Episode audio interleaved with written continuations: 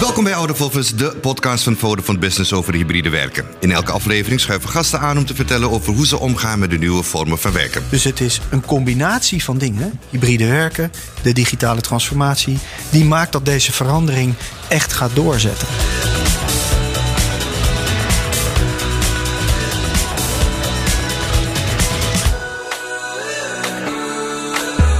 Ik ben Jurgen Rijman en in deze dertiende en laatste aflevering blikken we terug op alles wat we de afgelopen maanden hebben geleerd over hybride werken. De belangrijkste lessen die we van onze experts hebben meegekregen en we kijken vooruit naar het nieuwe jaar. Welke kennis over hybride werken nemen we zeker mee? Wat valt altijd nog uh, beter te doen? Waar kunnen we nog winst behalen? En op welke nieuwe ontwikkeling kunnen we ons alvast voorbereiden? Daar gaan we het vandaag over hebben. En dat doen we vanuit een, ja, ik mag zeggen, inspirerende coworking place, GRID, uh, in Utrecht. GRID betekent de power of perseverance, de, de, de, kracht van doorzettingsvermogen. Iets wat we zeker hebben moeten ervaren de afgelopen twee jaar. En uh, ja, dat zie je ook terug aan de members die hier allemaal zitten in deze werkplek. We zitten in het werkcafé, in een, een, zeggen, een hele leuke plek. Een beetje een oud pand met ja, een mooie plafondbewerking nog. Er staat een scherm aan de muur om met z'n allen voetbal te kijken. Maar vandaag ga ik gewoon lekker praten met mijn gasten. En uh, mijn eerste gast, dat is Thomas Mulder. Uh, was ook mijn eerste gast uh, toen we begonnen met deze serie. Thomas Mulder is director HR en member of the executive committee at Vodafone Sigo. welkom Thomas. Dankjewel. Fijn dat je er weer bij bent. Ja, ja. bereiden jullie al een beetje voor bij Vodafone Sigo op zeg maar het vrijlaten? Het, dat we weer terug naar het oude normaal kunnen? Ja, we, zijn, we staan er klaar voor. Iedereen heeft er zin in. We hebben natuurlijk in de herfst hebben we er even aan mogen ruiken. Ja. en dat is heel positief bevallen. Dus uh, ja, we wachten nu tot we weer uh, open kunnen. Oké. Okay. En mijn andere gast vandaag is Marjolein Veringa, uh, executive coach en uh, interim directeur en auteur van het boek Hybride Teams. Marjolein, welkom. Dankjewel. Uh, je begeleidt onder andere bedrijven bij het doorvoeren van grote veranderingen. Dat, daar ben je gespecialiseerd in. Heb je een, een, grote shift gezien in de vraagstukken waarmee we te maken kregen sinds hybride werken eigenlijk de norm werd? Ja, zeker. Je ziet dat heel veel organisaties bezig zijn met hoe kunnen we eigenlijk op een beste manier werken. Dat het nou ja, met allemaal thuiszitten nu echt een onderwerp is geworden. En daar word ik wel heel blij van. Dat we met elkaar kijken van hoe kunnen we nou op een beste manier doen. In plaats van laten we met elkaar in de sleur van de dag gewoon iedere dag hetzelfde doen en daar niet over nadenken. Het ja. kan echt veel beter en uh, ik denk dat dit echt de manier is uh, om dat te doen. Zie je ook veel verschil tussen uh, ja, zeg maar de, de grotere bedrijven en de wat kleinere bedrijven binnen het MKB? Nou, de grotere bedrijven die, uh, die, die maken meer beleid. Mm -hmm. Maar dat is denk ik ook nodig. Want als je met uh, 20.000 mensen bent, dan, uh, dan kan je dat niet allemaal een beetje even in de gang roepen. Als je met z'n 20 bent, dan kan je met elkaar nou ja, in een ruimte zoals wij nu zitten, met elkaar wel even over hebben. Dus je moet wat meer organiseren, denk ik, als je een grote organisatie bent. Maar um, de thema's zijn eigenlijk allemaal precies hetzelfde. Hoe gaan we dit doen? hoe spreken we het met elkaar af? Wat werkt voor ons? dat soort onderwerpen. Ja, want jullie zijn een groot bedrijf, Thomas. Ik bedoel, een heel groot bedrijf. Ja. Maar ja, ook heel veel teams en met verschillende doelstellingen binnen het bedrijf. Heb je dat, want jullie hebben echt beleid ontwikkeld. Hebben jullie dat ook echt specifiek moeten toelichten op die kleine teams? Nou, dat, dat hebben we eigenlijk juist niet gedaan. Mm -hmm. Wat we hebben gedaan is, we hebben geprobeerd het beleid zo te maken dat het algemeen is. Ja? En dat teams de ruimte hebben om het zelf in te vullen op een manier die voor hun het beste werkt. Uh, afhankelijk van het soort werk dat die teams doen. Ja. En uh, en we hebben ervoor gezorgd dat elk team ook echt expliciet met elkaar daarover in gesprek gaat en afspraken maakt en dat ook vastlegt. Uh, en zo zie je dat teams vrijheid hebben om te doen wat voor hen het beste is. En dat werkt dan ook dus? Ja, het is vroeg, hè? Dus uh, we zullen moeten kijken. We hebben ook gezegd, kijk, dat, dat hybride werken, we, we, hebben het nog nooit eerder gedaan. Dus we gaan het op deze manier instarten. En uh, we noemen het ook maar een pilot. Ja. En we hebben het waarschijnlijk niet goed. Dus we zullen het moeten bijsturen uh, in de komende kwartalen. Um, Met een beetje de Hugo de Jong van het hybride werken. Ja, dat is een leuk, leuk compliment op de maandagochtend. Um, uh, ik denk dat we daar in ieder geval wel eerlijk over zijn geweest. Ja. dus we hebben geen routekaart. we hebben dit zo neergezet en op basis van de feedback zullen we het bijsturen. Maar het gaat om dat je vanuit de top er gewoon uh, goed richting aan geeft, echt een visie erop hebt, duidelijke beleidskaders, maar dan veel vertrouwen geeft aan je mensen ja. en aan je teams om het juiste te doen. En als die coronacrisis managers één ding heeft geleerd in de afgelopen twee jaar, is het dat mensen, als ze vanuit huis werken, als ze virtueel werken, dat ze zich harder inzetten dan ooit. Kijk, dat is een mooie lesson learned alvast. Uh, nou, we gaan, we gaan terugblikken op de belangrijkste lessen uit de twaalf afleveringen van uh, Out of Office, de podcast die we gemaakt hebben. Uh, mijn collega Daphne DPC is er vandaag helaas niet bij voor de laatste. Die, ja, Daphne die is met vakantie, dat moet ook gebeuren in deze tijd. ze werkt heel hard, dus ik gun het er van harte. Maar laten we bij het begin beginnen, zoals ik dat altijd zeg, want je kan ergens anders beginnen. als je als ondernemer de transitie naar deels thuiswerken wil maken, hebben we geleerd, is het essentieel om goed beleid voor thuiswerken op te stellen, heb je net ook gezegd. Je bent als HR-directeur uh, nauw betrokken bij uh, het thuiswerkbeleid dat jullie voeren. Denk je dat het thuiswerkbeleid bij Vodafone Ziggo nog volstaat het nieuwe jaar? Je zei net ook, je bent met verschillend inzicht bezig, maar nu ja, de veranderingen komen. Volstaat het nog? Nou, er zijn eigenlijk ja, er zijn wel wat dingen waar we naar kijken. Um, iets wat we gezien hebben in de afgelopen periode is dat mensen ook langere tijd vanuit het buitenland graag willen werken. Uh, dus dat is, de, eh, dat is iets waar we, waar we nog naar kijken. Ook vanuit een fiscaal perspectief, maar ook ja, hoe je dat in een teamdynamiek kan doen. Of mensen voor meerdere weken of misschien zelfs maanden per jaar uh, vanuit het buitenland hun werk kunnen doen. Okay. Dat is natuurlijk een prachtige ervaring die iemand uh, kunt bieden. Maar een kern van ons beleid is ook dat mensen wel face-to-face ook elke week bij elkaar zijn. Uh, en dat kan natuurlijk niet. Uh, als, je, als je ergens anders zit, of misschien zelfs ook in een andere tijdzone zit. Dus dat is een dilemma. Dat zie ik al op ons afkomen. En daar zullen we echt wat, uh, wat mee moeten. Ja, maar fysiek bij elkaar komen is toch iets anders dan elkaar via Teams even spreken. Exact. He, dat is waar de vertrouwensrelaties ontwikkeld worden. in fysiek contact kan je de dingen die complex zijn beter afhandelen dan wanneer je dat virtueel doet. Of uh, creativiteit gaat ook veel beter als je, als je bij elkaar bent. Uh, en natuurlijk ook de toevallige ontmoetingen met collega's die je anders niet zou spreken, die, die heb je op kantoor. Uh, en daarom vinden we dat, dat het heel belangrijk is dat we ook ja, twee dagen per week op kantoor kantoor. Zijn. Marjolein, hoe, zie jij dat? Um, denk je dat de meeste bedrijven het nu wel voor elkaar hebben? Of um, gaat er nog veel moeten veranderen? Nee, ik denk dat er zijn een aantal bedrijven die hier echt wel heel bewust mee bezig zijn en, uh, en echt over na denken zijn. Nou, we hebben hier een heel mooi, mooi voorbeeld in ieder geval. Er zijn ook bedrijven die uh, nou ja, de coronacrisis wat doorheen hobbelen en denken: ja, maar straks, als we wel weer mogen, dan, uh, dan kunnen we ook echt met elkaar in de, de praktijk zien. Dus die, die, die zijn er nu eigenlijk pas een beetje mee bezig van hoe, hoe kunnen we dat dan eigenlijk doen? En dan zie je dat nou ja, het oude thuiswerkbeleid dan minder werkt dan als je dit op grote schaal gaat doen. Het oude thuiswerkbeleid was heel erg van nou, op het individu. Hè. Dus je kunt een keer thuiswerken en daar hebben we deze regels en principes voor. Hybride werken moet je echt met elkaar overleggen. Hoe gaan we dit als team doen? En dat is natuurlijk een heel andere insteek. En daar heb je ook veel meer uh, nou ja, afspraken, nieuwe afspraken met elkaar voor nodig. Ja, een ander punt waar we het heel veel over hebben gehad is het welzijn van de medewerkers. Uh, altijd maar thuiswerken. Um, ja, weinig mensen in het echt zien. Het kan een flinke invloed hebben op iemands mentale gezondheid. Je zei het ook, de contacten vinden daar plaats. Uh, we hebben geleerd dat juist de sociale functie van werken heel belangrijk is voor het welzijn van werknemers. Ik bedoel, thuiswerken is veel mensen saai, humorloos, weinig afwisseling qua taken. Als werkgever is het daarom heel belangrijk ook om de mentale gezondheid van je werknemers in de gaten te houden. Marjolein, heb jij het idee dat de mentale gezondheid van werknemers meer aandacht voor ondernemers krijgt uh, sinds we hybride zijn gaan werken? Nou, ik denk dat dat zeker uh, onderwerp van gesprek is. En um, daar zijn eigenlijk twee verschillende dingen in. Aan de ene kant heb je het hybride werken. En aan de andere kant was het, we zitten met z'n allen thuis. En dat zijn eigenlijk twee verschillende dingen. Uh, want we zaten met elkaar thuis en we konden ook de kroeg niet in of niet naar de bioscoop. Dus je, je was nog meer only lonely ja. dan als je met elkaar dadelijk hybride gaat werken. Want dan kunnen er dingen wel. Dus en in die periode van dat we allemaal thuis zitten en daar eigenlijk heel ongelukkig van werden. Ik denk dat heel veel organisaties organisaties daar heel goed aandacht aan hebben besteed. En ik denk dat ook zeker als je hiermee aan de slag gaat, dat echt een onderwerp moet zijn. En ik denk je per team moet kijken hoe werkt dat dan? Um, wat bijvoorbeeld ook als voorbeeld heb gezien, uh, een organisatie die heeft echt een, uh, nou ja, een callcenter.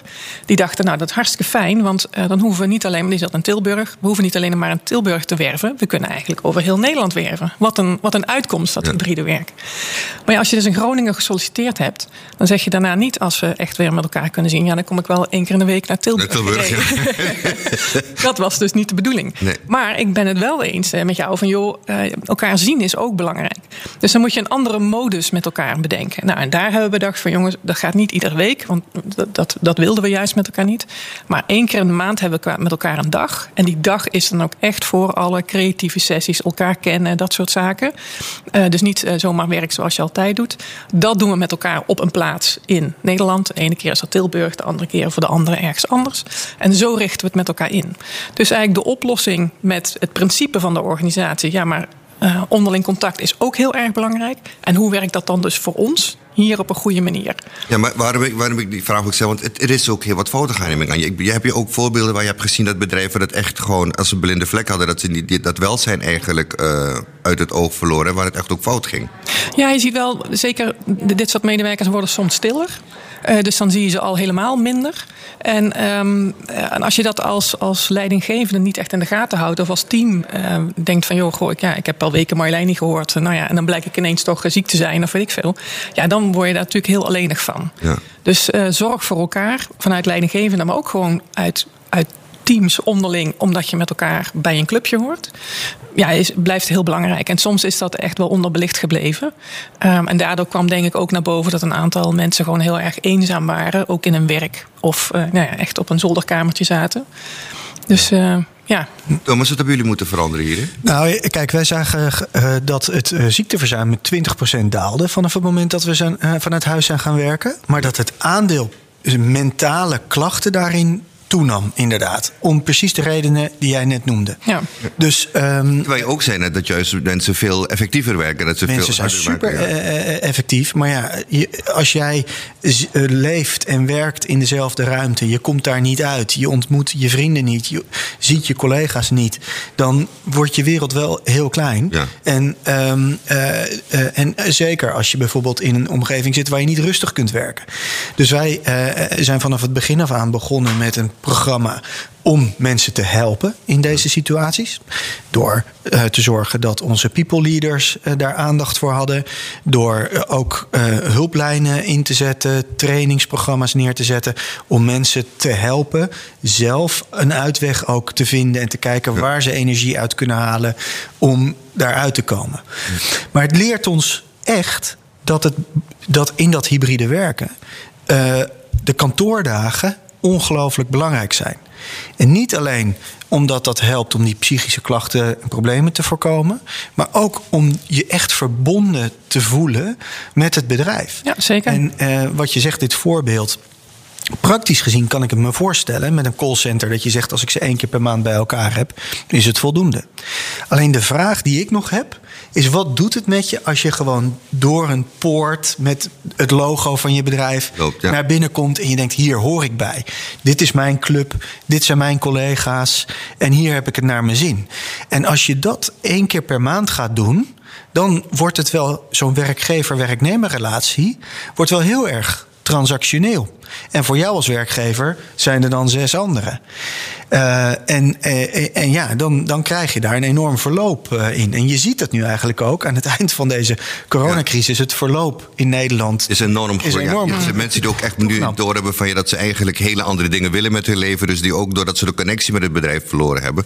Ja. Zeggen van ja, ik wil gewoon iets heel anders gaan doen. Want ja, net wat je zei, die verbondenheid raak je kwijt op een gegeven moment. Exact. En die verbondenheid is ook een belangrijk onderdeel van mentaal welzijn. Ja, nou, de rol van het kantoor noem je dan in deze. Laten we dan direct daar ook voor verder gaan. Want we hebben geleerd dat de rol van ons kantoor uh, sterk veranderd is. Nu mensen deels uh, vanuit huis werken. Um, ja, hebben jullie al van die, van die videocallschermen op ooghoogte? ja, die, uh, ja, dat is een hele goeie.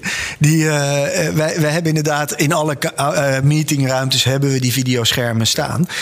maar het belangrijkste is nog wat wij zeggen, is dat een meeting is of virtueel. En dan ben je ook met z'n allen virtueel aanwezig. Ja. Of een meeting is face-to-face. -face, en dan zit je ook met z'n allen in de ruimte. Dat is niet half om half. Half om half, dat, uh, dat doen wij niet. Maar op dit moment is dit uh, de guidance die we, die we teams geven. En uh, ja, dat betekent dat op onze kantoren, dat, dat, is, dat moet een informele plek zijn waar je elkaar kan ontmoeten. Waar je het gevoel hebt dat je jezelf kunt zijn. En waar, waar ruimte is voor de toevallige contacten. Dus niet iedereen weggestopt zit op een vaste verdieping. maar waar wij dus heel veel in hebben geïnvesteerd in de afgelopen periode, is meer ruimtes waar mensen individueel deel kunnen nemen aan virtuele meetings. Ja, ja. Dus als je op kantoor bent en je hebt een meeting die virtueel is, dat ook iedereen individueel kan In zijn eigen ruimte zit gooien. Zodat je, ja, zoals ik dat zeg, dan level playing field hebt in een meeting. En niet een, dat een aantal mensen die wel in de ruimte zitten op voorsprong staan ten opzichte van de mensen die niet in die ruimte zitten. Marjolein, eh, wat, wat zijn de gaafste veranderingen die, die je in kantoor hebt gezien het afgelopen jaar? Ehm, nou, dat, dat kantoren echt veranderen in de zin van... je hebt niet meer de kleine hokjes. Nu als met het nieuwe werken, dat werd dat toch al een- eruit gesloopt. Daar was ik heel blij mee. Eh, maar dat we ook kijken naar in hoeverre is een zo'n kantoortuin nou nuttig, ja of nee. Hè? Dus dat er steeds meer gekeken wordt naar wat voor werk moeten we eigenlijk doen... en waar kan je dat het beste doen. En als dat op kantoor is, hebben we dan ook zo'n kantoor die daarin helpt. Dus als wij met elkaar eh, moeten brainstormen of wat dan ook... en daarom komen we naar kantoor, dat we daar dan ook een ruimte voor hebben. En niet bij iemand aan zijn bureau zitten met twee schermen eraan... en dat een beetje daar eh, stickertjes lopen te plakken. Ja. Maar dat dat echt ondersteunt. En ehm, eh, dus dat, dat vind ik daar hele gave dingen aan. Er zijn waanzinnig mooie technologische dingen... maar niet iedere organisatie kan dat betalen. Ja. Eh, dus daar is natuurlijk wel verschil in. Er zijn natuurlijk ook, zeker nou ja, als we net een internationaal hebben... dat nou, het- het bureau wat bij ons staat aansluit bij het bureau in Amerika... en dat je daar zo'n mooi groot scherm hebt... en dat het net lijkt of ze met z'n allen aan dezelfde Ja, die tafel virtual zitten. boardroom, dat, dat, dat, Ja. dat heb ik bij Vodafone. ik- Dat is echt waanzinnig. Eh, Ja, dat is De technologie die daarvoor ontwikkeld is. Dat je gewoon echt ook in een soort virtual reality met elkaar aan tafel zit. Ja. Ja. Dat zijn fantastische dingen. Maar ik denk voor niet iedereen nog te betalen. En er zijn natuurlijk, ja, er zijn natuurlijk ook ontwikkelingen van... gaan we ooit nog met hologrammen werken? Nou, je kan het zo gek niet bedenken. Eh, Fantastisch allemaal. Ja, en, en Jurgen, wij hebben er één, maar wel 7000 medewerkers. Dus niet iedereen kan. daar heb je het al, daar heb je het al. Ja. Precies, ja, dat is waar. Ik kreeg wel een idee net toen jij zei van het gevoel van als je een kantoor binnenloopt met het logo en zo. Ja, misschien moeten we logo's gaan verkopen voor mensen die thuiswerken. Dat je gewoon op je woonkamer gewoon Vodafone kan zetten. Als je je woonkamer binnenkomt, dat je ook het gevoel hebt dat je op kantoor komt. Om toch het gevoel van eh, verbondenheid te Maar krijgen. er zijn natuurlijk best wel manieren ook om virtueel met elkaar verbonden te zijn. Als het ook echt niet anders kan. Dan dat, ja. In, eh, dus eh, daar aandacht aan besteden. En wij zijn, wij zijn lid van de club, zal ik maar even zeggen. Ja, Heel belangrijk. Dat kan, Ja. ja, en het kan. We gaan zo verder praten, maar voor deze speciale, of speciaal voor deze laatste aflevering hebben we NRC-columniste Japke D. Bouma gevraagd om voor ons ja, eens de grootste valkuilen van hybride werken op een rijtje te zetten. Luister even mee. Hybride werken is het helemaal en overal hoor je erover. Ik ben de afgelopen maanden in ieder geval doodgegooid met webinars, congressen, lunchlezingen, waar experts uitleggen hoe je het moet gaan doen. Maar veel wijzer ben ik er niet van geworden, want iedereen adviseert weer iets anders. En dus leek het mij goed om eens een lijst te maken met de grootste valkuilen van hybride werken. Zitten jullie klaar? Komen ze. Allereerst valkuil 1. En dat is de term hybride werken. Daar gaan we mee stoppen. Ten eerste omdat we geen elektrische auto's zijn, maar vooral omdat de term suggereert dat het iets is waarvan we zouden moeten weten wat het is, terwijl dat in de praktijk nog volkomen onduidelijk is. De tweede valkuil van het hybride werken is dat zodra het weer mag, iedereen weer veel te veel op kantoor gaat werken. Ik zou dat heel jammer vinden. Tuurlijk, je ziet je collega's weer op kantoor, supergezellig en pure winst. Nou ja, meestal. Maar je krijgt ook het lawaai, de stinkende rijstwafels, het oeverloze vergaderen, de overvolle treinen, de niezende collega's, de slechte koffie, de files, de ergernissen en de stress er weer gratis bij. Veel mensen waren thuis veel productiever. Ik zou dus zeggen, hou het thuiswerken er nog even in. Maar ook weer niet te veel thuis. Dat is valkuil 3. Want hoe inefficiënt kantoor soms ook mag zijn, het is ook de plek van de cruciale informatie. De plek waar je kan slijmen met je baas, waar de leuke klussen worden verdeeld, de plek waar je kan laten zien dat je onmisbaar bent. Als je daar te weinig bent, vergeten ze je. En ben je voor je het weet op weg naar de uitgang. Ga dus vooral af en toe naar kantoor, ook als je daar geen zin in hebt. Maar maak er dan wel wat van die dag op kantoor en laat je zien. Dat zou mijn vierde valkuil zijn. Dat je saai op kantoor gaat zitten wezen. Nee, ga je profileren, zou mijn tip zijn. Ga dus lunchen met de jongens van sales. Organiseer een mooie lessons learned in de entreehal. Een deep dive met je team in de OBEA.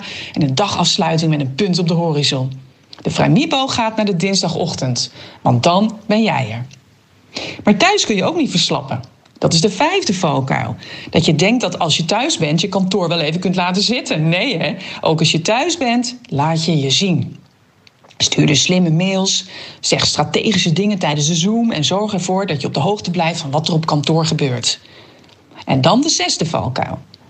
Dat is dat je alles met iedereen moet afstemmen in het hybride model. Wie komt wanneer, hoeveel dagen. Anders loopt het fout. Want de een wil drie dagen thuis en twee op kantoor, de ander vier dagen kantoor, één dag thuis, de derde vijf dagen thuis. En ga zo maar door. Managers moeten dat allemaal gaan afstemmen. Voor managers is hybride werken sowieso de hel. Vrijlaten kan je ze in ieder geval niet.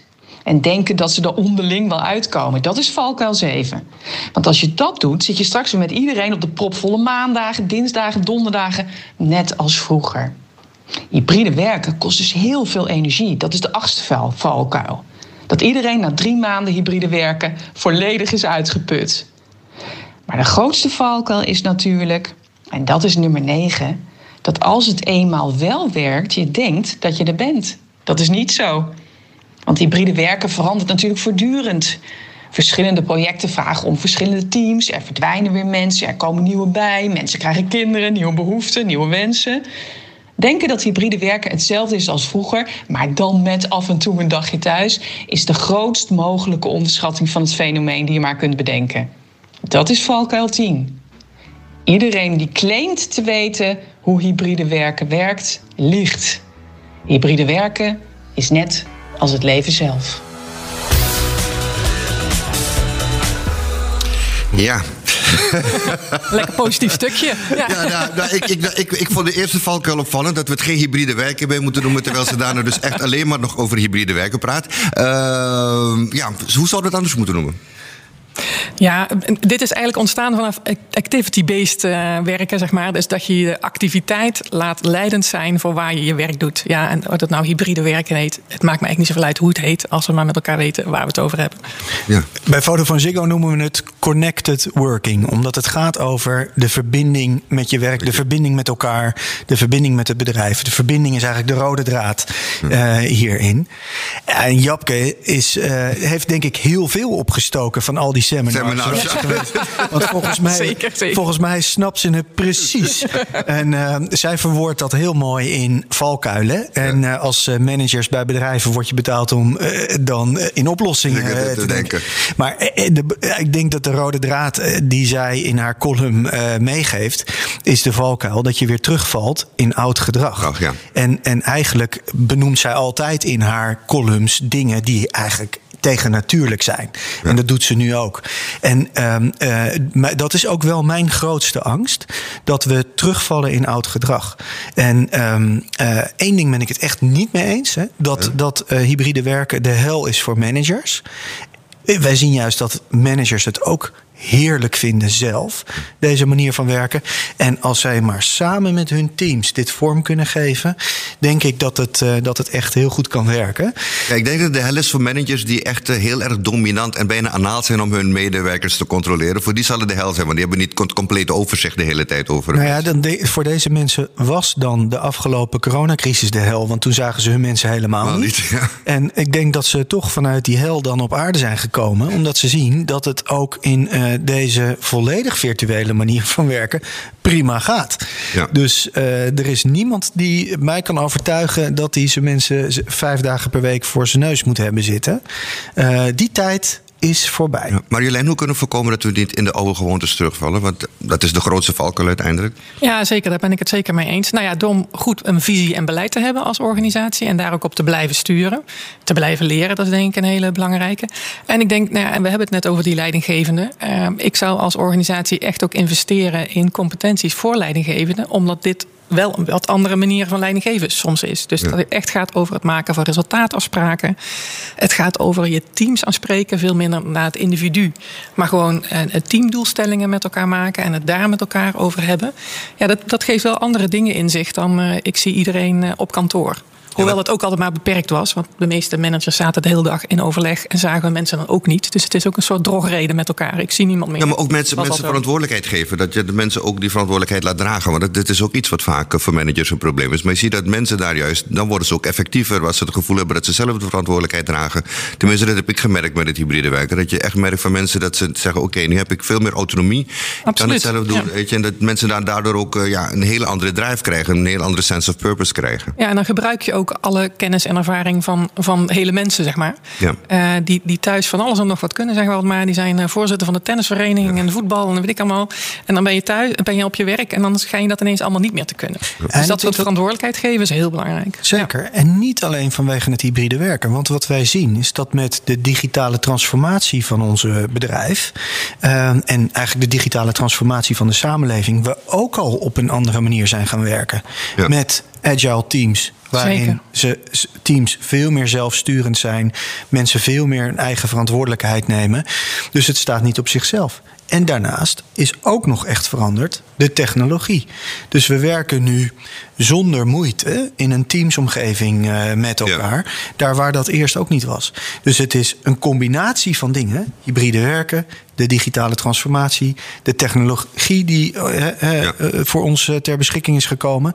Die maakt dat deze verandering echt gaat doorzetten. Als we terugkijken naar de afgelopen twee jaar, dan wil ik bij jou beginnen, Marjolein. Wat zijn voor jou de belangrijkste lessons learned? En eh, wat, wat is jouw toekomstvisie over wat, wat we nog, waar we nog naartoe moeten gaan? Wat bedrijven nog vooral eh, de, zeg maar de nadruk op moeten leggen om dit succesvol te maken? Nou, volgens mij de grootste lesson learned is, is dat dit kan. En eh, daar ben ik heel erg blij mee. Want daarvoor dachten we allemaal, dit kan allemaal niet. Al- Allemaal bedrijven zeggen van ja, maar bij ons kan het niet. Ons team kan het niet. En het kan gewoon wel. En dat is omdat we deze noodzaak hadden. Het moest, dus daarom kan het. Dus daar ben ik heel erg blij mee. In de toekomst denk ik dat we met elkaar eh, echt naartoe moeten met eh, niet zozeer welke dagen ben je op kantoor en welke dagen ben je thuis. Maar wat voor werk doe je waar op de beste manier. Dat je echt het werk leidend laat zijn voor waar je met elkaar bent.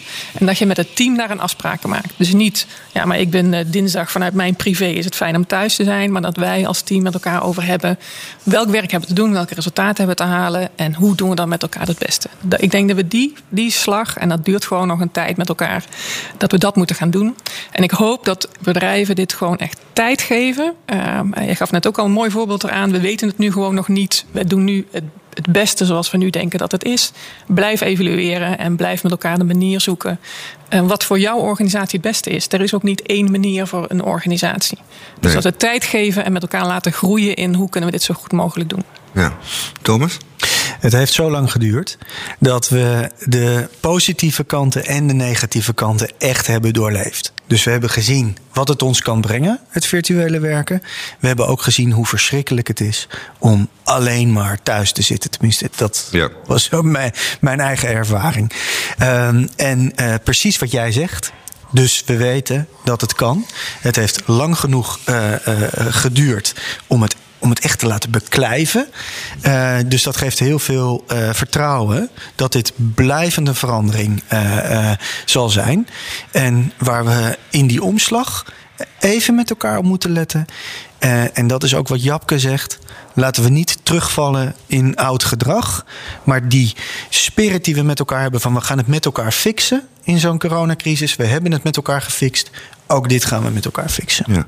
Nou, voor mij is het persoonlijk, is, eh, ik denk dat wat eh, hybride werk ons gebracht heeft, is het begin van de derde revolutie. We hebben de, we hebben de industriële revolutie gehad, we hebben de tech-revolutie gehad, toen is de menselijke revolutie. We hebben gezien dat we als mens dat we veel flexibeler zijn en veel meer kunnen dan we dachten als we voor de uitdaging staan. En eh, dat vind ik vooral mooi van deze afgelopen periode, dat we eh, zien dat als we tot bepaalde dingen gedwongen worden, dat we veel meer kunnen dan we denken in principe. En dat we, ja, net wat jij ook zegt, niet terug moeten vallen in die oude patronen, maar dat juist moeten omarmen.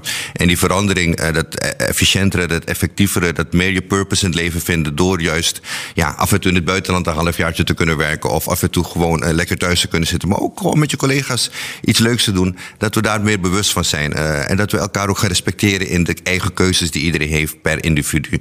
En dat er niet één model is wat ons allemaal past. Dat, ik denk dat dat voor mij de belangrijkste lessen zijn die ik heb geleerd eh, de afgelopen, tenminste de afgelopen twee jaar. En zeker ook met de podcast die ik heb mogen doen. Dus eh, ik wil jullie bedanken eh, voor dit gesprek. Graag gedaan. Ja, ik wil jullie nog even attenderen op het artikel van Vodafone met de belangrijkste lessen van alle afleveringen. Het staat in de Vierhub. De link naar het artikel staat in de show notes van de podcast. En is te vinden via de Vierhub van, Vierhub van eh, Vodafone Business. Het was de laatste aflevering eh, van Out of Office Podcast. Ik wil graag iedereen bedanken die samen met ons de afgelopen maanden de wereld van hybride werk is ingedoken. Ik wil Daphne bedanken, die nu ergens in Tahiti waarschijnlijk met een cocktail zit en deze podcast beluistert. Eh, jullie bedanken, Vodafone bedankt eh, voor de mogelijkheid dat u dit mochten doen. En ik zou zeggen, ja, blijf gewoon jezelf, blijf lekker doen wat je doet en doe het vooral met elkaar.